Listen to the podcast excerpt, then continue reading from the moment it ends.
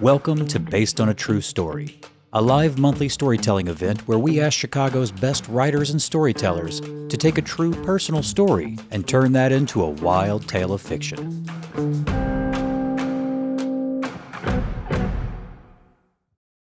Our first story comes from Chicago writer and storyteller Linda Sullivan. My brother is lying on a crusty bedspread at the inn on 130 something street next to the Denny's. And not for the first time. I'm lying awake late at night, imagining a grim movie scene motel and worrying. I can see it. A smudged plexiglass pane and a bored clerk with an all over the place beard in his booth. There's an old timey radio and a wall full of keys on screws. I see the thin lines of dirt pressed under the clerk's nails as the crumpled bills slide under the window, and a clunky key ring with a worn off number slides back. There's a dead plant in the lobby and a wet paint sign leaning against the wood paneled wall. Little globs of tiny black hairs crowd in the carpet corners near the door. The inside of my brother's motel room is dark and damp, claustrophobic like a coffin. The only light, a naked bulb flickering in the bathroom when it's on and when it's not. The dark is like a sentient being that swallows you. There's nothing in there but you and the demons you came with. It's impossible not to consider how it is we got here to this middle of the night worrying and the inn at 130 something street. My brother is three years younger than me. We grew up together. Little golden heads, all curly cued and wispy, playing in the pool, building a pillow fort, the best pillow fort, standing on stools in the kitchen, covered in flour and laughing. We used to take field trips to Navy Pier with our playgroup. We wore tiny blue caps for our kindergarten graduations and secondhand shin guards for soccer practice. We tried on all of our clothes twice a year. So mom could switch our seasonal clothes in this dresser and that Rubbermaid. And this took an entire day since we ran back and forth between the bedrooms like models on a runway, amped up on goofy juice, cracking each other up. I don't think my brother was made for college. I regret that in our enormous suburb with endless highways of privilege, there was this accepted narrative that took us straight to college applications. My dad was a pipe fitter, after all, thoroughly blue collar, and we weren't rich like all of our classmates. Dad worked overtime to achieve luxuries like a small summer family vacation something he had never had as a boy. And even so, there wasn't a clear path to any alternative vision of success. Not yet. No one in my mom's ladies group was saying gap year or recommending vocational training for their kids or others. College was the success. And, for example, working as a bagger at Jewel was a job for teenagers to teach responsibility, not for grown adults, seeking perhaps to move up into management positions. And this is all a lot to unpack in the middle of the damn night, especially from a family that provided us with a pretty fucking fantastic childhood. And even so, here we are. So higher ed wasn't the place for my brother, but he went there anyhow. He joined a fraternity, barely slid by in school, and had a bummer of a breakup his last year of college. Somewhere in here was where I lost the GPS coordinates on my little brother. He stole pills from our dad and went to rehab for the first time as a teen. The boy I knew until then was clever and kind. He loved hard conversations about the environment and being outside, just in awe of it. We loved to outwit one another and play car games on the road trip. Sometimes I get stuck right here in a spiral of all the things Timmy and I are the same about. The way we used to spend the night on the pier at Carol's cottage, cocooned in our sleeping bags, freezing but willing to suffer for the story. How we passed books back and forth and argued about the fictional characters, who was more realistic how, when we searched for Easter eggs, we shook them to find the only, only the ones with money inside and left the rest for our baby sister to delight in jelly bean heaven. There were signs of a shift, more than a few, but perhaps my narcissism clouded them from a clear view, I figure. We drank together once before the Umphrey's McGee show, Timmy's favorite band, and I felt we were connecting. Delighted to begin our journey as adult friends. This, though, was before I knew how bad bad could be. I was early in my cocktail career and mixed something all artisanal that I thought was impressive. It was a whole drink perfectly diluted with a swirly, twirly little citrus garnish. And we cheersed and sipped. And when I looked over, Timmy had taken it like a shot. And then we were leaving for the train to the show. In my surprise, I just climbed on the train without a word, carrying the feeling of a peach pit in my tummy. Timmy isn't the only one who's felt that ugly, angry voice inside us telling us how much we fucking suck. My serotonin inhibitor helps tell that chemical clan inside me to shut the fuck up for a goddamn minute or at least, keeps her occupied while I try to live my life. My therapist asks me questions that burst my imaginary bubbles of untested hypotheses and theories I made up. During some chapter before today, I had found these tools. Timmy had found only 54 ABV, and the inn at 130 something street. He had been in rehab so many times that most of the rehabs wouldn't accept him anymore. There are rules, of course, to keep the tenants safe, and once you break them, it's a rough road to repair. And I understand that. Addiction it's a tricky thing to hold because you have to live with it for a time. You can't solve it or erase it or bury it. You just have to hold it and wait and hold and wait. And it's so fucking uncomfortable for everyone involved. It's rich with chaos and mixed with love which makes it confusing. It's like striking a match to every emotion all at once. And some days, I think hope is a wonderful ledge to stand on. And it buoys me. And other days, hope is a thin, wispy plume of smoke, evasive and gone already. I've begun to hope for this that Timmy will wake up and not drink and go to sleep and wake up and not drink. And maybe one day he cries and that feels like release, and then he sleeps and wakes up. Or he calls his sponsor, and that's a healthy conversation, and he sleeps and wakes up. And then there is a day that is just fine.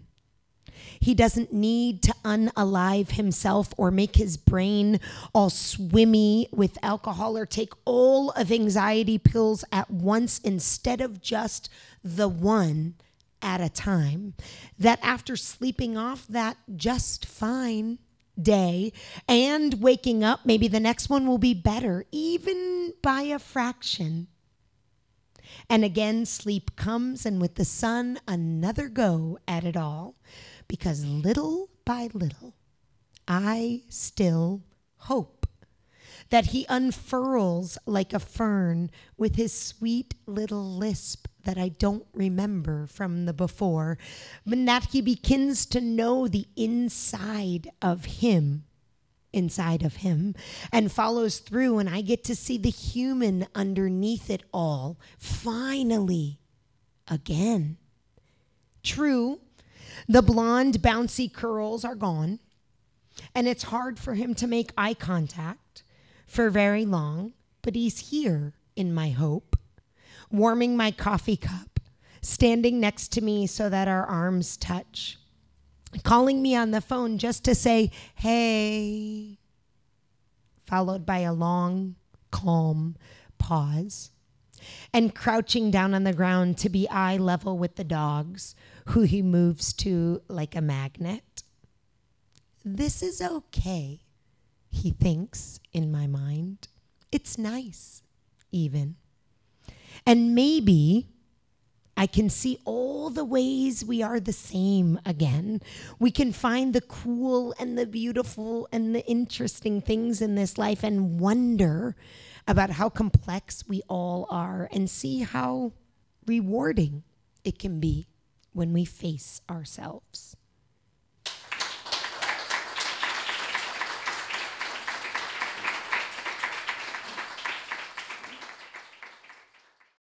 Our second story comes from Chicago actor, writer, producer, podcast host, and super duper awesome guy, Kevin Alves. That's me. You know, it's a strange feeling nailing someone inside of a coffin. It's definitely more exhilarating and exciting than it should be, that's for sure. It's not something you should want to do, let alone be elated to do, but there you are, with hammer in hand, just driving that five inch nail through the lid with a huge grin on your face. And the fact that she was still alive only heightened it even more. I mean, like for real, how many alive people have you been able to nail inside of a coffin in your lifetime? I mean, that opportunity doesn't present itself every day. I mean, you definitely don't get those kind of opportunities these days. Oof. I mean, come on. Okay, I take your silence to mean that you are nonchalantly dialing 911 under the table. Let me go back a bit and explain, okay? The year was 1989, and I was awkwardly working my way through my sophomore year in high school. I didn't have much going on for me. I was a long, lanky weirdo that looked like a good kid, but secretly I was into morbid and dark shit. Not like Satan worshiping dark, but I was obsessed with death and macabre things, sort of a goth in disguise. So when I heard that she was coming, I got pretty fucking excited. Her name was Princess Carcella. Her occupation? She would travel the country and bury herself in concrete until auto dealerships met their quota for their big sales events. Most of them were like, she'll stay in there until we sell every 89 model on the lot. She was once buried in concrete for 68 hours. This time she was hired by Johnny Beck Ford in my hometown of Ocean Springs, Mississippi he was changing manufacturers, so he had to sell all of his Fords to make way for the hot new economical car called Hyundai. And Johnny Beck knew the only way he was going to move that many units, and that was by burying a person alive. It was Monday, and I was in the car with my mom after school when we heard the commercial. According to the wild inflections of the afternoon drives at 5 DJ, he, she was to be nailed inside a wooden coffin, and that coffin would then be covered in concrete. There she would stay until Johnny Beck sold all of his Fords. This was happening Saturday. My head jerked hard to the left. Mom? No. Mom? No. Mom? Fine. Of course, it would be fine. My parents were friends with Johnny Beck and his wife. Or at least my dad and Johnny were friends, and my mom put up with his wife because they all hung out. And, and you know, I'm not even sure why. He definitely wasn't the kind of guy my dad normally hung out with. Johnny Beck was the guy whose cheeks and nose were always red from booze, and who would wildly shoot his Uzi off the back of his boat at any given moment. So, you know, car salesman. The rest of the week, my focus was shot. All I could think about was Princess Carcella under a truckload of concrete. Like, how does she eat? Does she have an oxygen tank in there? Like, what if she gets diarrhea? Because I want to reiterate, she's going to be nailed inside of a wooden coffin and buried under several feet of concrete. You just can't hop out of that shit if something goes sideways, like diarrhea. I couldn't stop thinking about her. This would be the craziest shit I'd ever seen in my life. But many years later, that would be dethroned by the infamous video Two Girls, One Cup. The week oozed by. Every passing minute felt like 20. Each day felt like it was two. Why was this week taking so long? What was this torture? Was God slowing down time to keep me from achieving a lifelong dream that I didn't know I had until I heard about it on Monday? What would cause such a loving deity to be so cruel? All I wanted to do was see a person get nailed in a coffin and buried under concrete. Is that so wrong? The week finally finished its torturous slog and the big day arrived. When we pulled onto the lot, it was exactly what you would expect for a big car sale event. Multicolored flags were draped and flapping between each light pole. Bunches of balloons were wildly jerking in the wind, and the jams were being blasted from the van of the Gulf Coast's rockinest radio station, 93.7 WQID, the most music and the most winners. They gave away shit all the time concert tickets, albums, even a car. If 93.7 was at your event, you knew it was to be fucking hot. We parked the car and started making our way towards the showroom. As we walked up, we were spotted by Kim Beck, Johnny's wife and part owner of the dealership. She gave my mom a big hug and launched directly into chatting and catching up. I didn't want to miss anything, so I told my mom I was going to walk over and find a good place to watch. I milled through the surprisingly large crowd towards the front. Just outside the dealership, under a large white tent, was a big wooden box that had braces on the outside that were secured into the parking lot's asphalt. That was to help hold the box's shape once hundreds of pounds of concrete were poured in from the spinning truck parked next to the tent. And in the center of that wooden box was her coffin, her resting place for the next however many days it takes to get these Fords sold. As I moved up to check out the coffin, the PA speakers cracked to life as Johnny Beck blew into the mic. Hello? Hello? Can you hear me okay? The crowd let out an excited, yeah, accompanied by some hoots and hollers. Good afternoon, everyone. My name is Johnny Beck, and I want to welcome you to my dealership today. Be sure to grab yourself a free hot dog and a Coke from our concessions table. We know the only thing you should be hungry for are our low, low prices. He held for laughter that never came.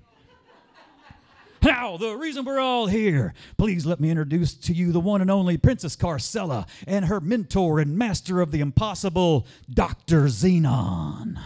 The doors to the dealership dramatically opened, and there was Dr. Xenon.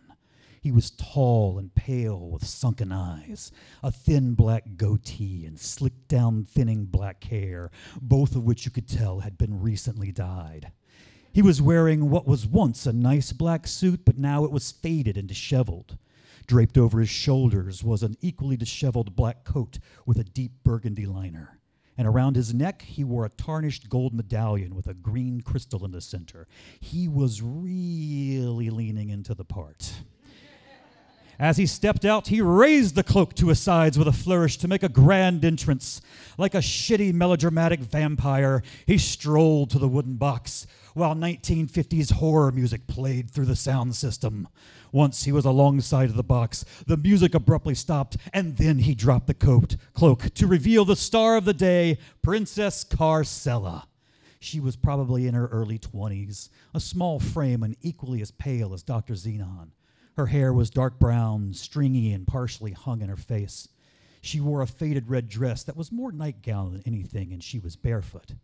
She smiled brightly, but somehow it didn't match the rest of her face. Her smile said, Happy to be here, but her eyes said something else. I couldn't place it. I think it was because I was too excited to see her get buried. Good afternoon, ladies and gentlemen. Dr. Xenon said in an undeterminable accent that seemed to change without warning. Today you will witness something you have never seen before. A feat so dangerous that those who are in tune with the dark forces of the universe can survive. Today we will do the unthinkable. Today we will dance the line between good and evil, life and death. Today we will seal my protege into this coffin where she will be sealed in concrete. There she will remain poised in the space between heaven and hell. Until Johnny Beck is able to sell every last one of these fine Ford vehicles. Better buy yours faster, she's gonna die. Johnny chimed in. The crowd was silent. Let us begin. Dr. Xenon then led the princess to the box and helped her step into the coffin. I was positioned so close that when she sat down, she was just about a foot away. Still, something was going on there in the eyes, but again, I was just too excited about what was going on to pay attention. As she sat upright in the coffin, the crowd gathered closer. Dr. Xenon took off his tarnished medallion and began swinging in front of the princess as if he was placing her in some sort of hypnotic state. He then started to softly mumble some sort of magic incantation. He grew louder and louder and louder until he concluded by shouting, And as soon as the word came out of his mouth, the sky grew dark, the wind began to swirl, and the princess threw her head back and let out a terrifying shriek. The crowd leapt back and let out a collective gasp with a few holy shits and a couple of Jesus Christ peppered in. Princess Carcella lowered her head and gazed at the crowd, now with a blank expression on her face. She is now in the trance of the dead, where she will be safe underneath the crushing weight of the concretes. Dr. Xenon gently laid her back into the coffin. Inside, there was a thin mattress and a small pillow for her head. He then reached behind the box, pulled up the lid to the coffin, and gently covered her. Now, he said, as he produced a hammer and a handful of nails, who would like to do the honors? Without even batting an eye, my hand shot straight out. Me! Me! Excellence, Xenon said as he handed me the hammer and nail. Now, you wouldn't think it, but there's a lot of pressure when it comes to nailing someone in a coffin in front of a big crowd. It's kind of like watching someone throw out the first pitch at a baseball game. It could go just fine, or it could go horribly wrong. Now, I was not a stranger to a hammer, but I sure wasn't Jesus Christ when it came to carpentry. The last thing I needed was to be the guy who missed and broke his hand trying to nail someone in a coffin. I mean, no one wants that. It's just embarrassing. I just needed to get it started. Then, if I missed once or twice, it wasn't so bad. My hand was out of the way. So, with all of my focus, I held the nail in place and I raised the hammer in the air and I swung it down and bam, nailed it. No pun intended. Swung it again, bam, on fucking target. After that, I was like a construction ninja. Bam, bam. Two more knocks and that sucker was in. The crowd let out a cheer. Dr. Xenon then took the hammer from me and offered it to someone else. Hesitantly, a few people gave it a swing, but no one was willing to finish sealing it up. So I jumped back in and rocked down the last three nails. I'm, I really hate to admit it, but I've never felt more powerful. now that the coffin was secure, it was concrete time. There was a round hole in the lid that was fitted for a PVC pipe. This was to vent the coffin and give her air to breathe. Once the pipe was secured, the chute was attached to the back of the truck, and the concrete started to flow and plop down on top of the coffin. It didn't take long before the box was full and the coffin was completely covered. Her only access to the outside world was that plastic tube. Now she will dance with the shadows. Thank you. Now let's go shopping for some Fords, Johnny Beck yelled in. And with that, we were excused and the crowd dispersed. Some actually stayed and shopped around the lot, but most people had come for the burial, so, you know, they left. I walked back over to my mom, who was standing with Mrs. Beck and the DJ from the WQID van. How was it? My mom asked. Awesome. I got to nail her in. Wonderful, my mother said. We made uh, we need to make some stops on the way home, so go run, go use the bathroom, and then meet me back in the car. Okay, I said. As I came out of the dealership heading to the car, I stopped by the now concrete block that was Princess Carcella. She had given me one of the coolest experiences in my life, and I just, just wanted to say thanks. I stepped up on the side of the box and looked down the tube. It was too dark to see her, so I just yelled down, Thank you! That was awesome! Good luck! And as I stepped away, I thought I heard her say, Help me. What? I asked down the tube. Nothing. Must have been all the noise and the wind. So I hopped down and I headed to the car. So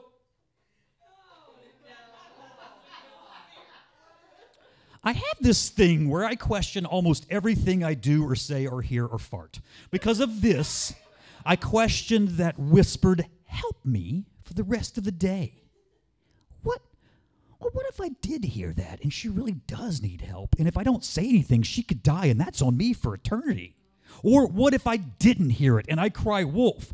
Then that would fuck up the whole stunt. We'd probably get sued and I would have destroyed my whole family. And this is a lot of fucking weight just because I wanted to see someone get nailed in a coffin. Damn you, morbid thoughts. I couldn't handle it anymore. I had to go back and check on her.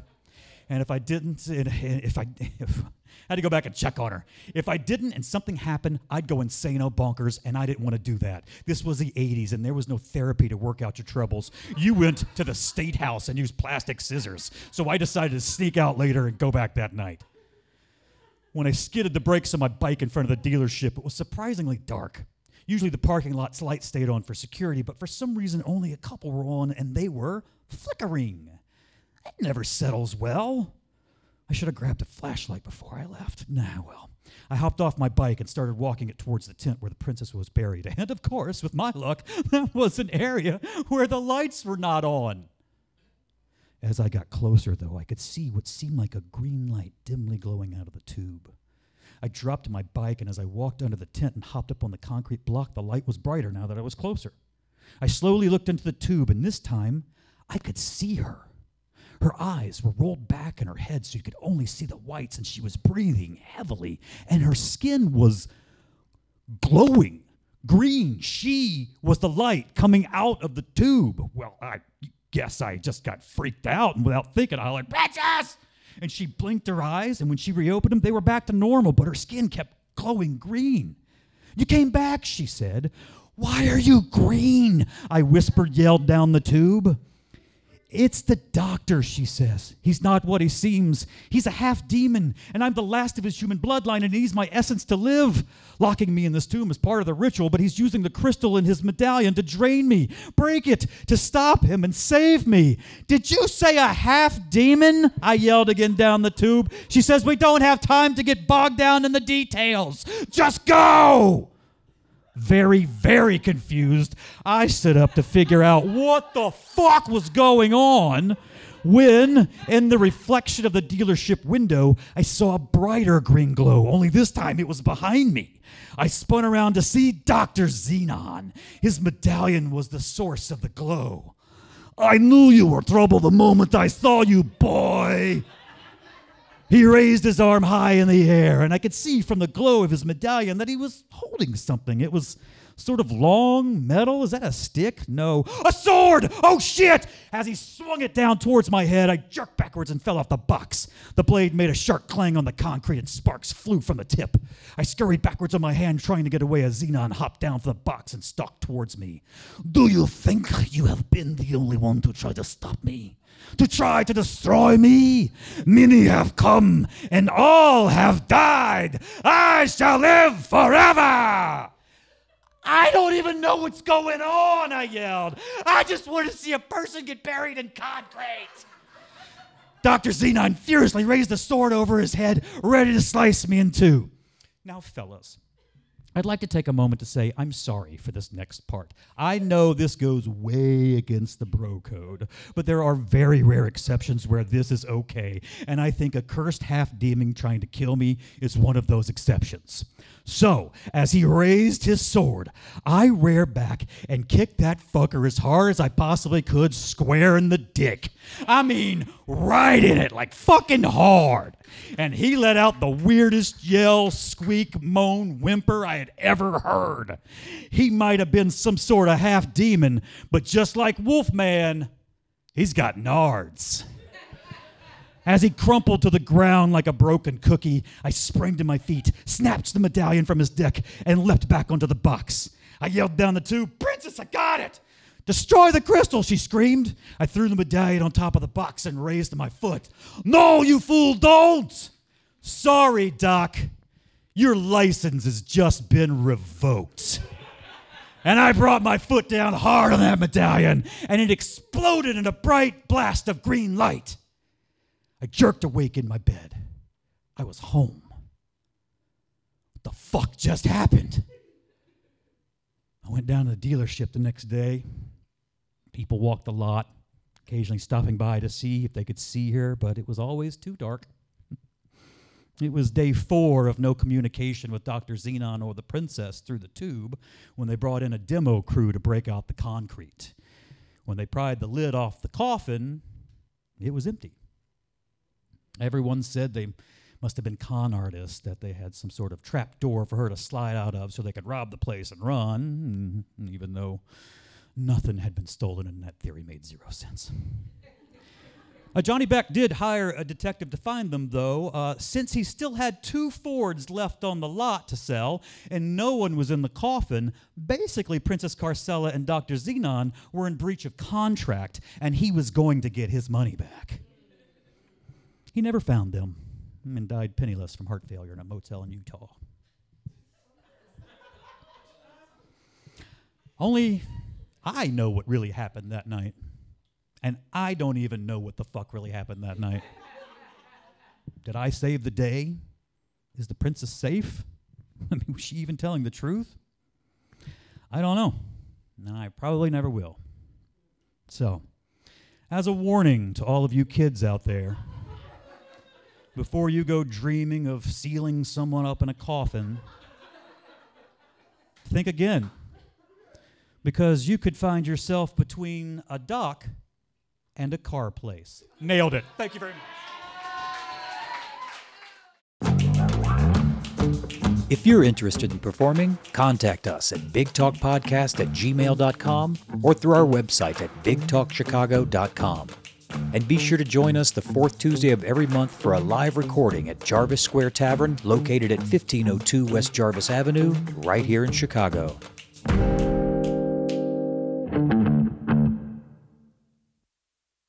Blah, blah, blah. Big talk.